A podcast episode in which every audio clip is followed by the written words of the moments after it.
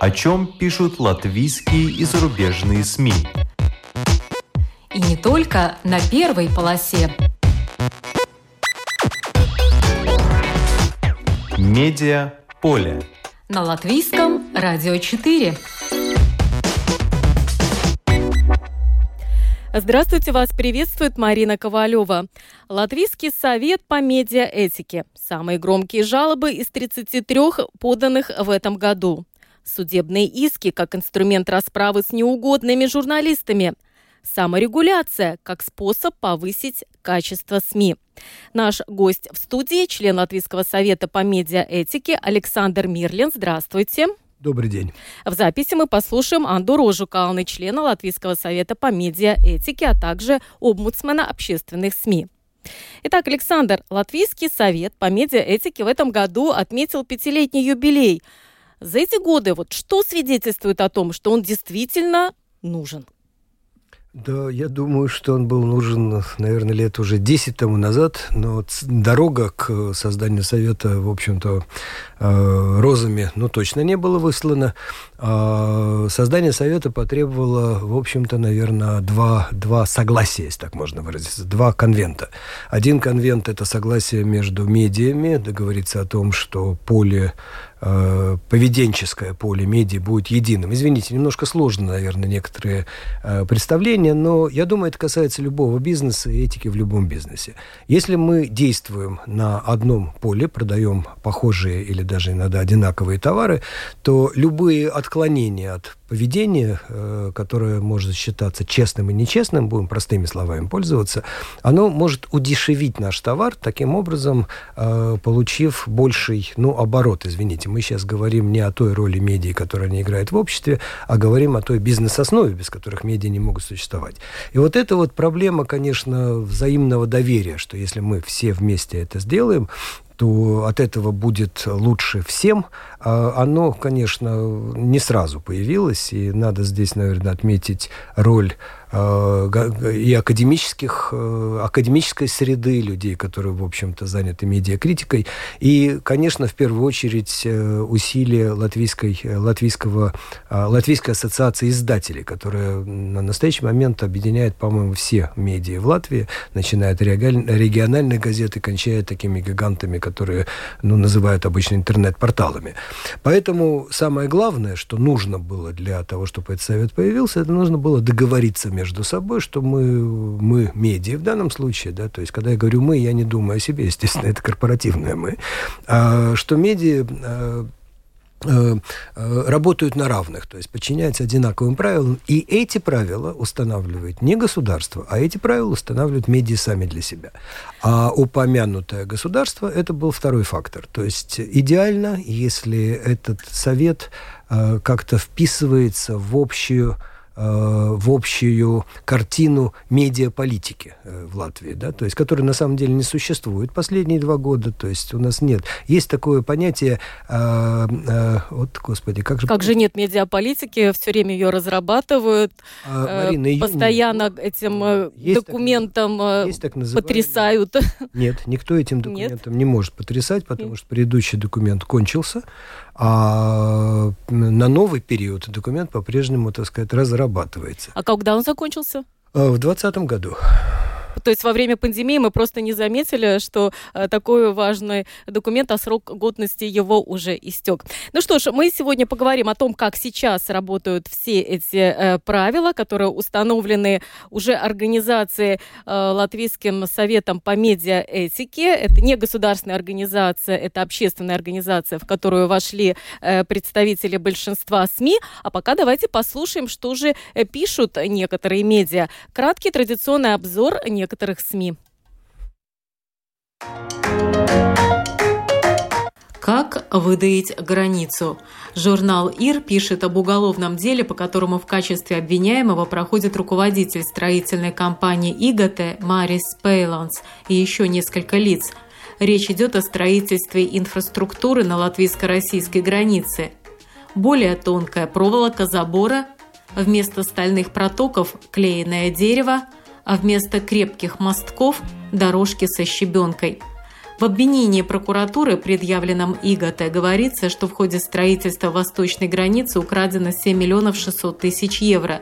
Знаменательно, что Госпогранохрана по этому делу не предъявила требования о компенсации ущерба, так как, по словам начальника погранохраны Поэца, цитирую, «нет доказательств, которые можно было бы предъявить в суде». ИР пишет, что эта же компания победила в конкурсе на строительство забора на границе с Беларусью и напоминает, что когда начали укреплять границу с Россией, за сферу внутренних дел годами отвечал Рихард Козловскис, который сейчас вернулся на пост главы МВД. Его парламентским секретарем тогда была Эвика Сылыня, нынешний премьер. Муж Сылыни, как юрист, работал с владельцем ИГАТ Пейлансом. При этом сама Сылыня подчеркивает, что никогда не была связана с пограничными закупками. Ир подробно описывает и все технические нюансы. Какая должна была быть инфраструктура на границе с Россией и какой она получилась в итоге. Я это пережил на своей шкуре. По таким заголовкам в журнале Яунс Окей опубликовано интервью с Каспарсом Думбурсом.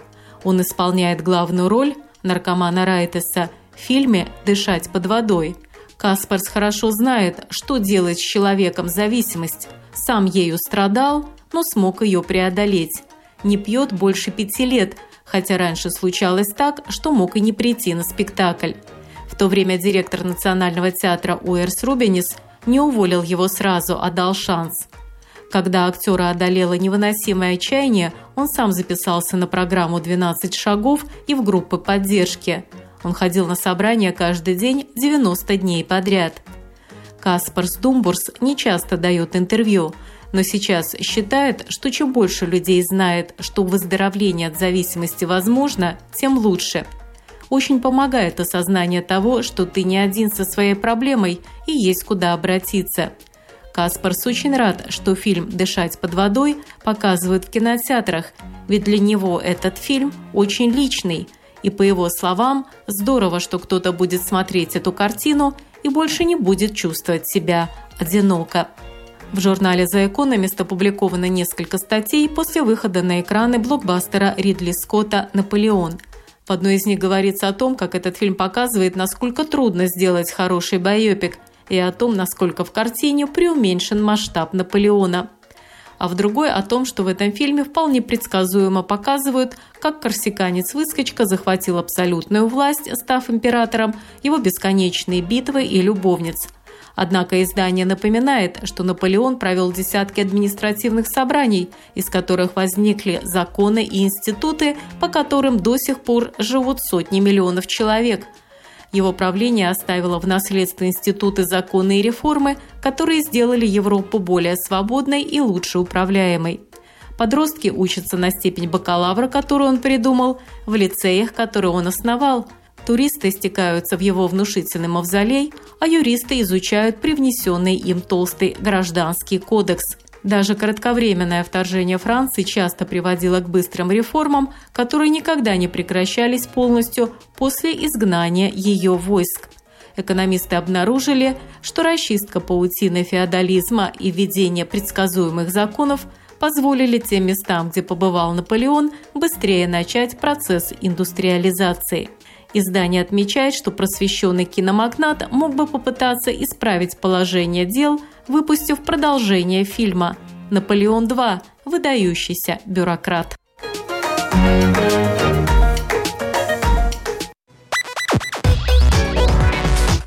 Медиа поле. На латвийском радио 4.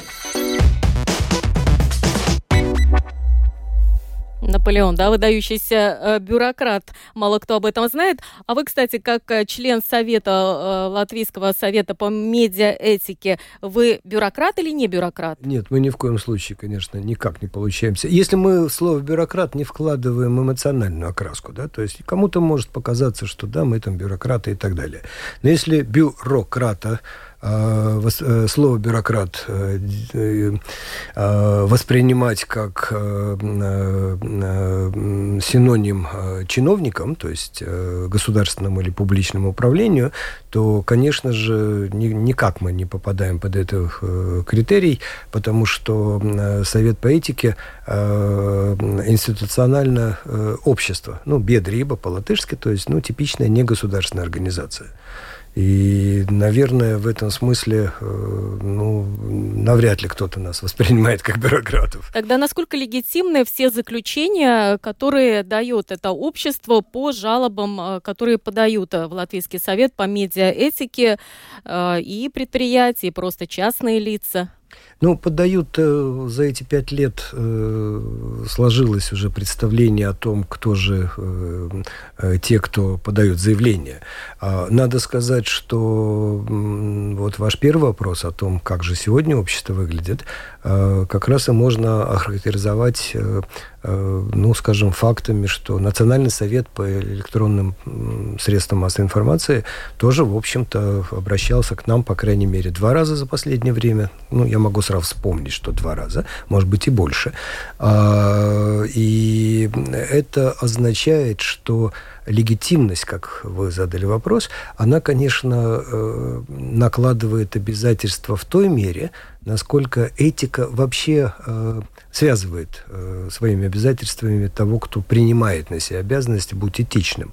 Вот как ваша передача называется «Медиаполе», вот в «Медиаполе» мы очень сильно легитимны, и до сих пор не было случая, когда средство массовой информации, которое член этого общества, или, по крайней мере, обязалось соблюдать э, этич, кодекс, э, этич, этический кодекс, э, который принят и который основа действия этого общества, не было ни одного случая, когда решение Совета по этике не было, как-то выразиться поточнее, не было принято к сведению, а решение, как правило, если это заключение адзинумс, то тогда меди... Э, средства массовой информации в соответствии с э, уставом и этическим кодексом должно исправить ошибку, должно опубликовать э, ну, опровержение или уточнение информации.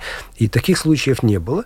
То есть таким образом получается, что все решения Совета, они легитимны, но для тех, кто обязался соответствовать своей работе этим этическим принципам. Но есть, возвращаясь к вопросу о бюрократии, э, есть один, ну, понимаете, в этике, этика это вообще достаточно тонкий, сложный Э, механизм, сейчас я скажу так, да. И, например, э, когда э, фонд общественной интеграции, который администрирует фонд медийный, МАФ, так называемый, Media Attestības фонд, в котором, если что, в прошлом году так вообще 4,5 миллиона, в общем-то, были распределены среди медиа как поддержка со стороны государства. Эта сумма недостаточная, скажу сразу, она должна быть, по крайней мере, в два раза больше, но пока что как есть, так оно и есть. Так вот, э, абсолютно правильно связывать общественные деньги, то есть деньги налогоплательщиков, которые попадают в распоряжение средств массовой информации, которые служат тем же налогоплательщикам, абсолютно правильно связывать э, возможность получить эти деньги с этичностью работы этого средства массовой информации. Поэтому вот уже 4 года ну, скажем так, шлифуются эти отношения. Сначала от нас вообще потребовали список нарушителей. Э, совет отказался это делать, потому что, ну, в общем-то, не наше это полицейское дело, да, списки нарушителей предоставлять. А в конечном итоге э, требования этичности включены в те критерии, которым должны соответствовать претенденты на этот фонд, медиа, который получает деньги общественные, и член Совета, этического, э, Совета по этике включен в э, экспертную комиссию, которая оценивает проекты. Но видите, как получается? То есть, с одной стороны, требования этики правильное, если мы распределяем общественные деньги. А с другой стороны, любые ограни... этика это добровольно. Да? То есть как, если, а если ты добровольно чего-то не делаешь, можно считать, что тебе эти деньги не должны доставаться. Да?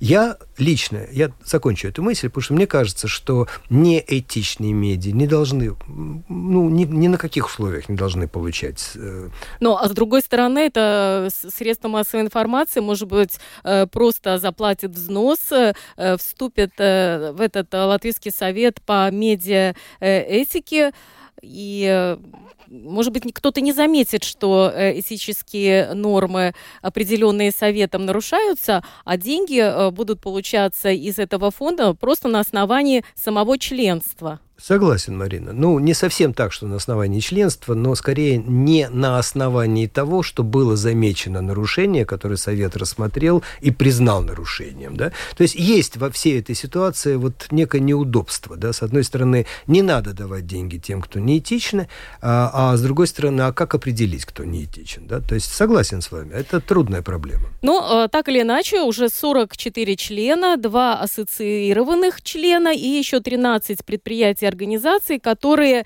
как бы не вступили, но э, взялись соблюдать вот этот этический кодекс, и это очень э, хорошие цифры. Вы сказали, что за эти пять лет вам уже понятно, кто чаще всего эти жалобы подает. Вот в этом э, году было 33 заявления подано оценить ту или иную ситуацию. В 16 случаях Совет по медиаэтике увидел, что да, была обоснована, подана та или иная жалоба. Так кто же чаще всего обращается к вам? Кто чаще всего э, пишет? Это, с одной стороны, очень простой вопрос, с другой стороны, сложный, потому что если просто назвать категории, они, видимо, очень простые. То есть это, во-первых, органы, ну, я начну, может быть, иерархически, да, это э, как-то по-русски даже не знаю, публиск спарвалс институции. Институции общественного управления, да. да. То есть это, ну, грубо говоря, это вот бюрократ бюрократы как раз, да, но корпоративно, то есть заявление подает э, организация чаще всего, а, которые упомянуты в публикациях, которые, в общем-то, считают, что публикация негативная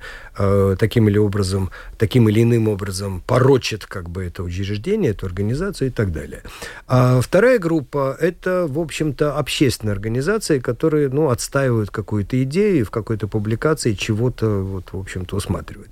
Почему я с этого начал? Потому что, ну, вы понимаете, что э, государственное управление, ну, наверное, обладает определенным ресурсом, его обычно административным называют.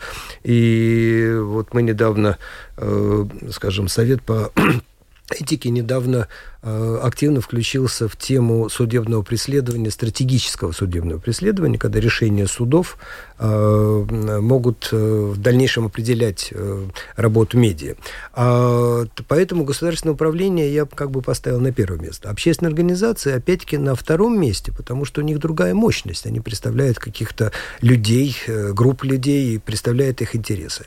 За ними идут люди, которые, ну, принято называть активисты. Да? То есть сегодня это распространенное явление, это, ну, Грета Тюнберг, допустим, да, то есть человек, который отстаивает какие-то интересы, э, вызывает интерес медиа, активно в социальных сетях и так далее. И дальше, наверное, ну, начинаются индивиды, которым, которые считают, что их, то есть в, в публикации описаны участники, да, то есть которые, в общем-то, чаще всего считают, что их действия и, и так далее описаны в публикации неправильно. А, и последняя категория, на мой взгляд, очень важная. Это просто люди, которые чем-то недовольны. То есть э, недовольны, потому что я считаю так – а средство массовой информации рассказало об этом вот по-другому, да, или упомянуло какого-то человека, организацию, институцию, идею, которая, мне кажется, абсолютно неправильной, да. И эта группа, ну, самая, в общем-то, сложная, то есть э, я думаю, что это приблизительно треть от всех заявлений. Но смотрите, если из 33 у нас завтра как раз заседание, на котором еще три будет насмотрено э, кейса, темы заявления, то получается, что 36 в этом году будет рассмотрено. Из них, из 33 на, на, на сейчас ровно половина, 16, закончились тем, что Совет признал, что да, средство массовой информации нарушило этический кодекс, и средство массовой информации отозвало публикацию, исправило публикацию, ну, сделало то, что должно было сделать. А, Илона Скуя, а, член а, правления Латвийского совета по медиаэтике, тоже написала статью, она выложена и на портале, по-моему, Delphi, и на сайте непосредственно Совета по медиаэтике, где она разделила всех жалобщиков на две категории. И вторая категория – это то, о чем вы говорили. Это люди, которые, видимо, чем-то недовольны только потому, что излагается мнение, отличное от их мнение. Она даже приводит там несколько конкретных примеров. Кто-то написал жалобу, почему, например, конкретная медиа опубликовала интервью с Айвором Лембергсом. А другому не понравилось, почему кто-то взял интервью у Вента Арманда Краукликса. Да не кто-то, это латвийское радио, если да, что. Это, да, да, это бывший мэр Валки. Интересно, чем не понравилось. Мы очень часто в ЛР4 э, брали интервью у Крауклиса. Э, потом э, еще кто-то был недоволен, что редактор э, газеты «Земель Латвия» позволила себе опубликовать колонку Э, со своим мнением, хотя это обычное дело в мире журналистики. Но вот хочется конкретные примеры. Э, вы упомянули, что э, да, несколько случаев было признано, что неправильно.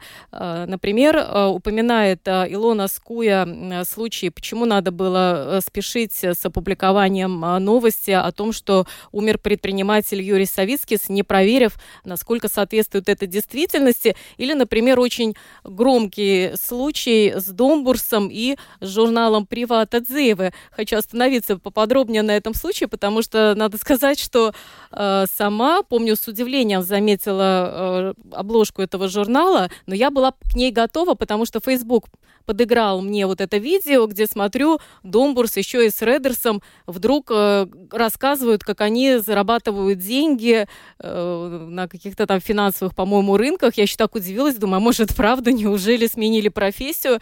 Посмотрев это видео, я, как профессионал, сразу поняла, что это фейк, но я была удивлена, когда зашла в супермаркет и увидела э, на обложке журнала «Приват отзывы» Домбурса в наручниках, и я вначале даже не связала вот эти две истории, я подумала, что мало ли, может быть, он в чем-то провинился что его втянули в какую-то международную аферу, арест, крапшен, аккаунт, так было написано. Вот этот случай, как вы его оценивали, и э, вот ваше мнение? Ну да, это такой случай, который, на мой взгляд, прежде всего свидетельствует о авторитете и понимании значения Совета по медийной этике со стороны журналистов. Потому что если Янис Домбурс посчитал правильным и нужным в этом случае обобщем, э, ну, может быть, надо слушателям некоторые вещи э, все-таки уточнить. То есть, если мы говорим об Элоне Скуе, то это человек с огромным профессиональным опытом, начиная от, э, скажем, работы советником министра и э, на, на, на другом фланге, может быть, э, работа в общественных организациях, да, если что. То есть публикация Илоны, на мой взгляд, э, очень верная, э, хорошо структурированная, и вот эти вот группы э, людей, которые обращаются в совет, они, на мой взгляд, описаны, ну, их можно подробнее описать, конечно, они описаны правильно. Мы вторую назвали, а первая группа – это та группа, которая э, подает на основании э, каких-то, по их мнению, искаженных фактах Ну да, я эту и так далее. группу и посчитал, да. в общем-то, как бы, ну, mm-hmm. на мой взгляд, она все-таки неоднородна. Да? Да. Что касается вот, э, причем Янис Домбурс, э, мы начали говорить о том, что это. Янис сегодня, на мой взгляд, э, в медиаполе Латвии ну, нет э, журналиста с большим опытом и пониманием ситуации, чем Янис Домбурс. Конечно, столько лет, будучи на вершине вообще-то латвийской журналистики, э, ну, очень трудно быть хор- хорошим для всех, да. То есть, конечно, к нему относятся... Э, есть люди, которые, ну, достаточно критичны по отношению к нему, но я еще раз хочу сказать, Янис Домбурс – это человек, который, ну, в журналистике, ну, наверное, мало людей, которые столько сделали. А, то же самое можно сказать о ситуации, которую мы рассмотрели три года тому назад а, по просьбе другого журналиста, Гундера Бойерса, а, в связи с его передачей «Айзлек Испания Менс» по поводу вакцинации. И Должен сказать, что когда такого уровня передачи и такого уровня журналист обращается в совет, то, наверное, независимо от того, какие решения принимает совет, это дорогого стоит. По поводу конкретной ситуации с Домбурсом, э, ну, видите ли, здесь очень трудно в трех словах э, пересказать ситуацию, которая э, изложена на многих страницах Янисом, на многих страницах ответчиком, но в двух словах ситуация очень простая – Конечно, появление э, журналиста э, в результате фотомонтажа, а теперь, кстати, будет каждый день у нас. Вот искусственный интеллект э, такими шагами шагает в эту сторону, что средства массовой информации, скорее всего, столкнутся просто с волной вот этих подделок. Вот представьте себе, очень известный журналист появляется на обложке очень известного издания. Фотография маленькая, но разглядеть все можно. Руки закованы в наручники. Э, дальше в публикации все объясняется, что эта фотография вообще-то из fake news взята, да. Но для этого мне нужно, я помню страницу, я не сам называется, но восьмая страница издания, да. То есть для того, чтобы узнать, что это фейк, что это фотомонтаж, и что я не здесь ни при чем, мне как читателю надо найти восьмую страницу. Если я, как в вашем случае, просто увидел обложку, то, естественно, думаю, что я не, скорее всего, арестован, и, в общем-то, ну, может быть, на пора собирать пикет в его защиту. А, поэтому принять решение было очень трудно, потому что этический кодекс, а, я сейчас на память не назову пункта этого кодекса, но есть абсолютно точная фраза, что э, э, э, действия средств массовой информации оцениваются в соответствии с его форматом. А у Приватадзеев, ну, такой формат, какой он есть, да, и это издание не единственное. Поэтому формально, разместив на первой странице фотографию, которая фейк, но на восьмой объяснив, что это фотография из социальных сетей, где она размещена как фейк, ну, в общем-то, трудно сказать, что медиа, в соответ... средства массовой информации в соответствии со своим форматом, они все время делают. У них каждая обложка такая, и они не одни. Но все-таки даже Домбур сам посчитал, что такая обложка журнала выходит за рамки даже желтой прессы, и Совет по этике тоже пришел к выводу, что все-таки она имеет признаки Конечно. нарушения кодекса этики, но рекомендовал издателю более тщательно, ответственно работать над созданием вот этих обложек журнала «Приват отзывы», чтобы не допустить э, возможного обмана аудитории и оскорбления. Марина, поместить мою фотографию или вашу, да, вот в таком виде. Ну, мы же тоже бы, в общем-то, возмущались, верно? Конечно. И да. я думаю, что здесь, ну, как бы очень понятная ситуация. Вот другие примеры, которые вы призвали, они, на мой взгляд, э, ну, как бы э, слож... не сложнее, наоборот, проще, но э, я даже не знаю как, красочнее. Вот, есть такое замечательное слово, да? То есть, когда средства массовой информации, не проверив факт, публикует информацию о смерти, да, это, на мой взгляд, это просто, ну, даже сильно не вдаваясь в нюансы, это нарушение. А когда средства массовой информации, это событие трехлетней давности, публикуют информацию о смерти бывшего председателя Центральной э, избирательной комиссии Арниса Циндерса, утверждая, что он э, обман... Ну, я даже не хочу слово «обманул» использовать по отношению да, к этому. сертификат поддельный да, ну, сделал, это, это, да, это вообще оскорбление. Это не про... Это оскорбление умершего, если что, да, и причем замечательного человека, совершенно замечательного человека. Вот эти вот нарушения, э, они могут... Вот здесь очень важный поворот. Любое такое нарушение, как правило, э, развивается дальше. Оценка этого нарушения развивается в двух направлениях. Его оценивает Совет по этике, но, в принципе, лицо, которое считает, что публикация была неправдивой, а, как правило, обращается в суд. И, например, в случае с Тимдерсом первая инстанция рассмотрела в пользу истца, то есть признала, что Меди действовал неправильно. В случае с Айзлекта Испаниаменс, о котором я говорил, первая инстанция суда признала, что Меди действовал неправильно. То есть э, это все, на мой взгляд, это сложный симбиоз между э, Э, судебными решениями и этическими решениями, которые легитимны только для тех, кто в медиаполе. Да? Я уже в пятый раз название вашей передачи называю. Да. Но а, еще сейчас а, уже начинается а, шум, я бы сказала, по поводу проекта совместного латвийского радио и портала Delphi. Это обнимашки лидера, лидера Апсковенс.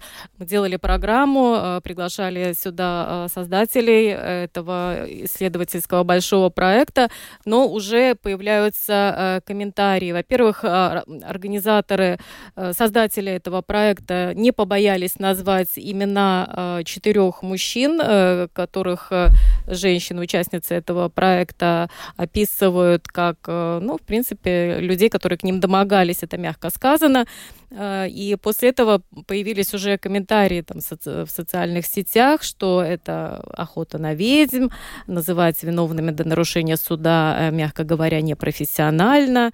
Э, еще один человек, который имел непосредственное отношение к медиа, сказал, что еще со времен Кевина Митника актуален вопрос о влиянии прессы и медиа на правоохранительные органы. И здесь опять проглядывает желание журналистов судить, чтобы не сказать громче, призвать к суду Линча, а это опасный синдром и так далее, и так далее. Хотя э, сама автор э, сказала, что вместе с редакторами они обсуждали, называть имена или не называть имена, и поняли, что ради общественного блага важно эти имена назвать, потому что люди еще в своей профессии, возможно, мы не можем сейчас сказать, чем они занимаются или не занимаются, но вот такое ну, было смелое сказать, решение. Для того, чтобы предотвратить такие поступки да. Да. Ну, я, я скажу... Дело, которое вы будете завтра рассматривать, не это еще не касается... Еще Нет, я просто к тому, да. что... Я, Марина, если позволите, давайте в этом, во всем этом рассказе есть, на мой взгляд, целых три аспекта. То есть, если два э, уважаемых средства массовой информации объединили свои усилия, чтобы делать что-то, ну, я полагаю, что к этому в любом случае надо отнестись с каким-то уважением. Да? Ну, ну все-таки немалые дети, правда же? А, это первое, что я хочу сказать. А, с другой стороны, стороны, э, конечно, мы прекрасно понимаем, что любые... Вот мы говорили о передаче «Айзлек Испанименс», у них впереди, э, впереди, в начале передачи есть такое, ну, то, что называется statement, заявление, да? Возможно, я на память скажу, да, возможно, многим покажется, что то, что мы делаем, нарушением там разных прав, этики и так далее. Понимаете, расследов... расследовательская журналистика всегда балансирует вот на этом можно-нельзя, да, и где эта грань обычно очень трудно определить. Если если мы хотим, э, э, ну, по-английски это называется sexual harassment, и, наверное, по-русски, в общем-то, как сексуальное преследование на рабочем месте или как-то, ну, тогда, когда э, объект, предметы преследования еще и зависит от преследователя, как от работодателя или еще как-то. То есть тема-то совсем не новая, и расследуя ее, естественно, вот второй аспект заключается в том, что, ну, какие-то перекосы, какое-то, ну, для того, чтобы добраться до истины, возможно, что-то придется, ну, скажем так, чуть-чуть нарушить или чуть-чуть не заметить и так далее. А третий аспект, самый главный, это же не вчера началось. Харри э, Вайнштейн, да, это, же пример, который, понимаете, вот 30 лет человек продюсировал фильмы, причем там половина на Оскар номинированы, все молчали – я, я сейчас никого не собираюсь защищать, я просто хочу показать, как это выглядит. Э, последовало несколько заявлений о домогательствах, и началась целая кампания «Me too», «Я тоже», да. И я думаю, что начатый проект, конечно, это калька с э, того, что происходило в Соединенных Штатах. Я боюсь сказать, по-моему, пять лет тому назад все это началось. Как это будет развиваться у нас здесь, ну, не знаю. То есть, если что, то есть, э, если что, если мы об этом, то и Латвия, в общем-то, понимаете, знание истории журналистики, оно иногда вообще очень сильно отягощает. А вот был депутат в Сейме, он был также министром, а, с большим журналистским опытом. Он работал в Брюсселе как э, э, корреспондент панорамы. То есть с точки зрения профессиональной весь ценю латвийский сагод. А когда Гундарс Боярс работал еще в газете «Дена», а, он устроил что-то вроде, ну, в журналистских целях, а, прислал к этому депутату, в тот момент он был министром, молодую э, девушку-журналиста, э, которая, в общем-то, ну, не скажу, что она его провоцировала, это было бы довольно неправильно, но, в принципе, она должна была исследовать ситуацию, будет ли он ее домогаться. Он, естественно, стал ее домогаться, да? и, в принципе, это стало поводом для публикации. То есть та ситуация, которую сейчас два уважаемых, ну, не ситуация, а тот проект, который два уважаемых медиа, средства массовой информации начали сейчас, он, в общем-то, был в Латвии. То есть я боюсь сказать, это 2000 какой-то год, наверное. Ну, там не шла речь о малолетках, все-таки ну, совершенно конечно, другая конечно, история. Конечно, и здесь конечно. и Латвийское радио, и портал Делфи решили, что так много информации, э, что э, конечно, перевесили вот эти аргументы, что надо эти имена публиковать, потому что речь идет не об одном конкретном человеке, там, по-моему, 8 девушек в этом, но, во всяком случае, очень громкий проект, и уже начинается, меня просто удивляет, почему люди больше волнуются на о том, стороне? что, да, да что невиновных якобы, возможно, там начинается охота на ведьм, да, а не думают о том, что сколько людей, сколько детей, подростков прошло через эти лагеря и что там могло твориться. Э, вот, вот это э, настораживает, когда читаешь все эти ну, комментарии в социальных сетях. Да, если вы позволите, я очень короткую ремарку. То есть мы сейчас говорим о ситуации, в которой я, наверное, могу высказать любую точку зрения, и я ее высказываю скорее как, э, ну, скажем так, человек, который а, долгое время в этой профессии, а, который, в общем-то, долгое время в академической, преподавательской деятельности. И я пытаюсь э, описать ситуацию такой, какая она существует в мире, как она а, выглядит в журналистике, в расследовательской, да, какие, какой опыт у нас в Латвии, какой опыт в других странах. Но вы говорите о ситуации, которую мы сможем оценить в том аспекте, как вы его представляете, только тогда, когда Совет получит заявление. И должен вам сказать, что работа совета это не просто собрались, присели за столом, чего-то там обсудили и так далее. Это достаточно кропотливо, причем это все более-менее описано, да, так сказать, в нормативных документах. То есть совет принимает решения достаточно взвешенные после достаточной работы, да, запрашивая пояснение у средств массовой информации, исследуя ситуацию как таковую и так далее.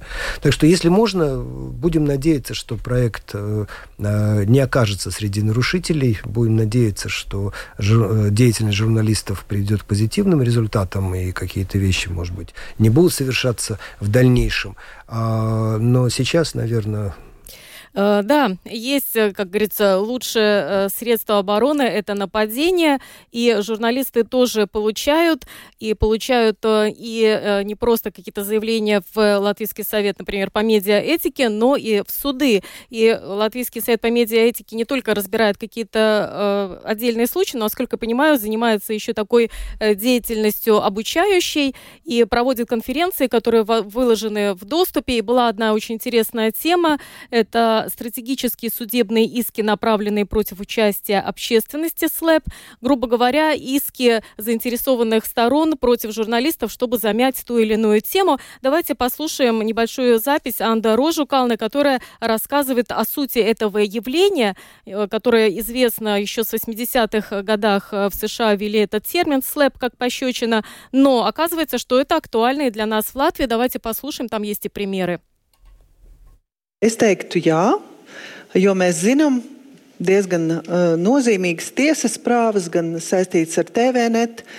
Я сказала бы да, так как мы знаем довольно значимые судебные процессы, связанные с ТВНет, исторический недавний опыт журнала ИР, недавний опыт пульмонолога профессора Крама, который высказался о вредности нового типа электронных сигарет. В рамках международного опроса совместно с Университетом Страдания мы опросили 486 латвийских журналистов из всех сегментов медиа, которые работают во всех регионах и в разных медиа.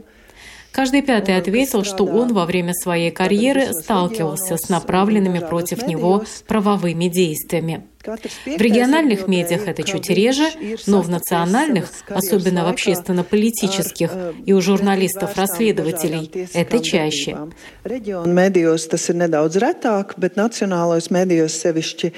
Sabiedriski-politiskiem pētnieciskiem žurnālistiem tas ir pat biežāk. Надо отметить, что мы обсуждаем эту тему не однобоко. Мы говорим не только о том, как это используется против медиа, так как ответственность медиа и профессиональная журналистика очень важны. Вопрос в том, каким образом она может развиваться. Поэтому важно понять, что проблема СЛЭП — это стратегические судебные иски, направленные против участия общественности, связано с дилеммой, какие есть возможности защищать свои интересы, свои права в случае, возможно, безответственных действий медиа. И, конечно, очень существенным является вопрос свободы слова, свободы и медиа, и других вовлеченных сторон iesaistīto pušu um, tiesības. Ar ko slap ir slavens? Чем СЛЭП знаменит или с чем он ассоциируется?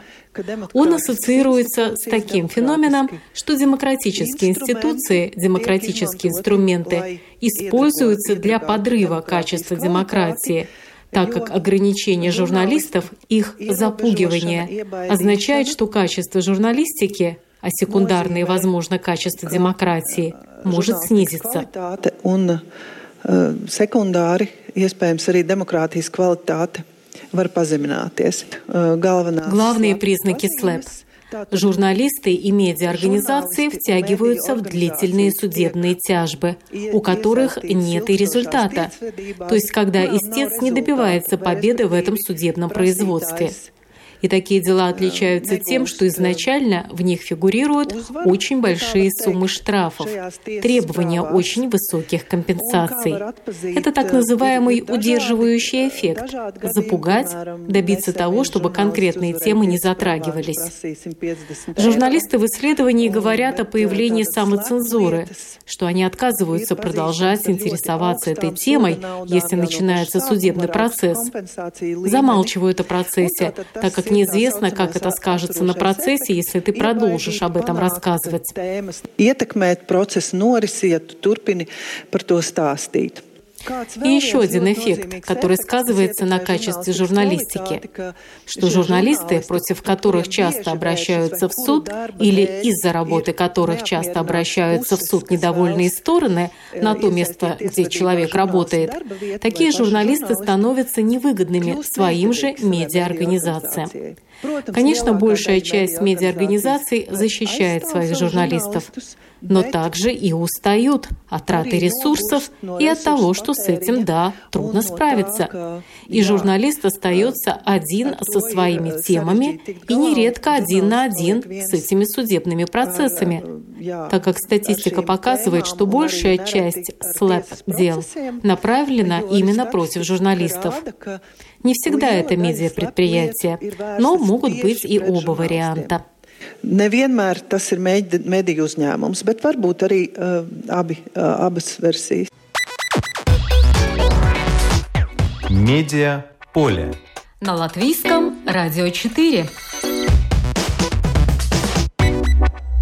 Вот Анда Рожукална, она упомянула случай с э, пульмонологом, доктором Рижско-Восточной клинической университетской больницы Алвисом Крамсом, э, которого пытается засудить предприятие, э, которое торгует электронными сигаретами. Он считает, что это вредно для здоровья, особенно для молодых людей. Так вот, хорошая новость, что суд сейчас отклонил вот этот первый иск. Хотел не что 5 э, тысяч евро в качестве морального ущерба хотел этот торговец этих э, изделий с доктора, который защищает здоровье э, нашего поколения. Вот это типичный пример вот этого стратегического судебного иска, направленного против участия общественности. Ну, когда мы говорим стратегический судебный иск или стратегическое дело производства, то суть этой стратегии, слово стратегия здесь употребляется для того, чтобы показать.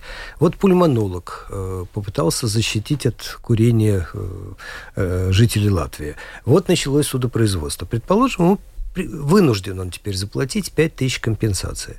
Вот этот конкретный пульмонолог на всю оставшуюся жизнь, или пока не выплатит 5 тысяч, ну, никаких слов не будет говорить ни за, ни против по-любому. Но что сделают другие врачи?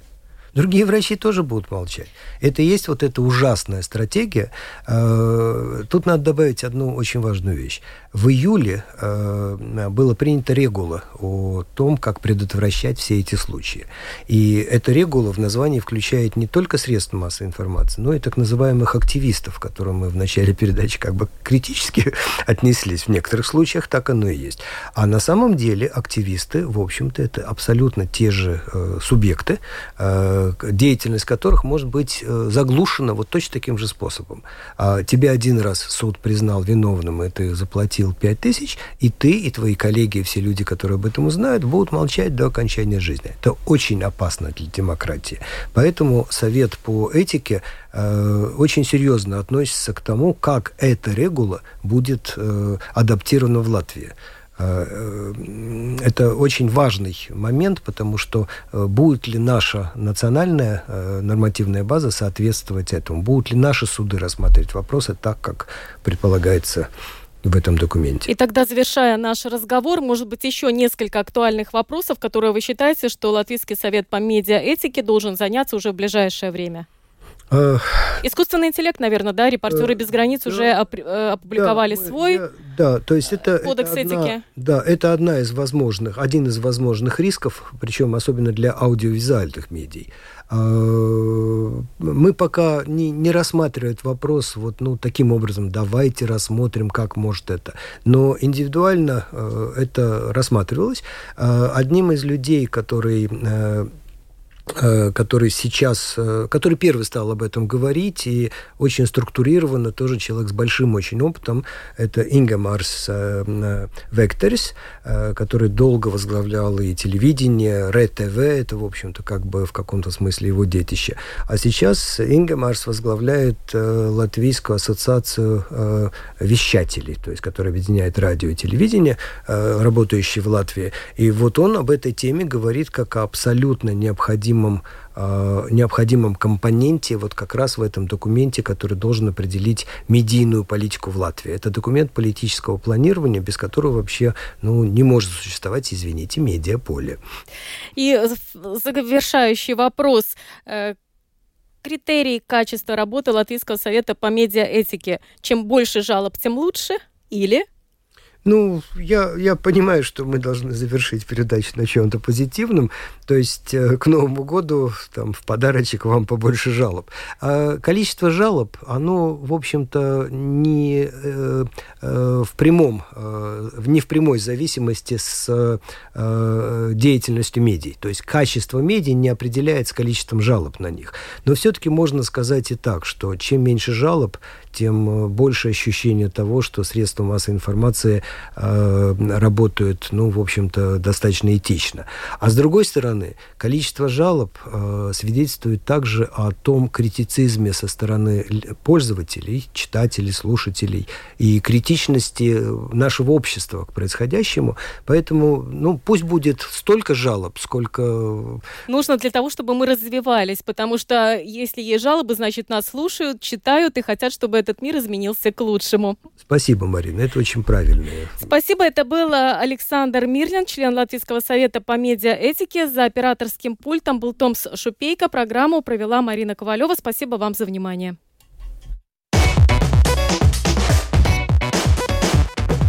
О чем пишут латвийские и зарубежные СМИ? И не только на первой полосе. Медиа поле. На латвийском радио 4.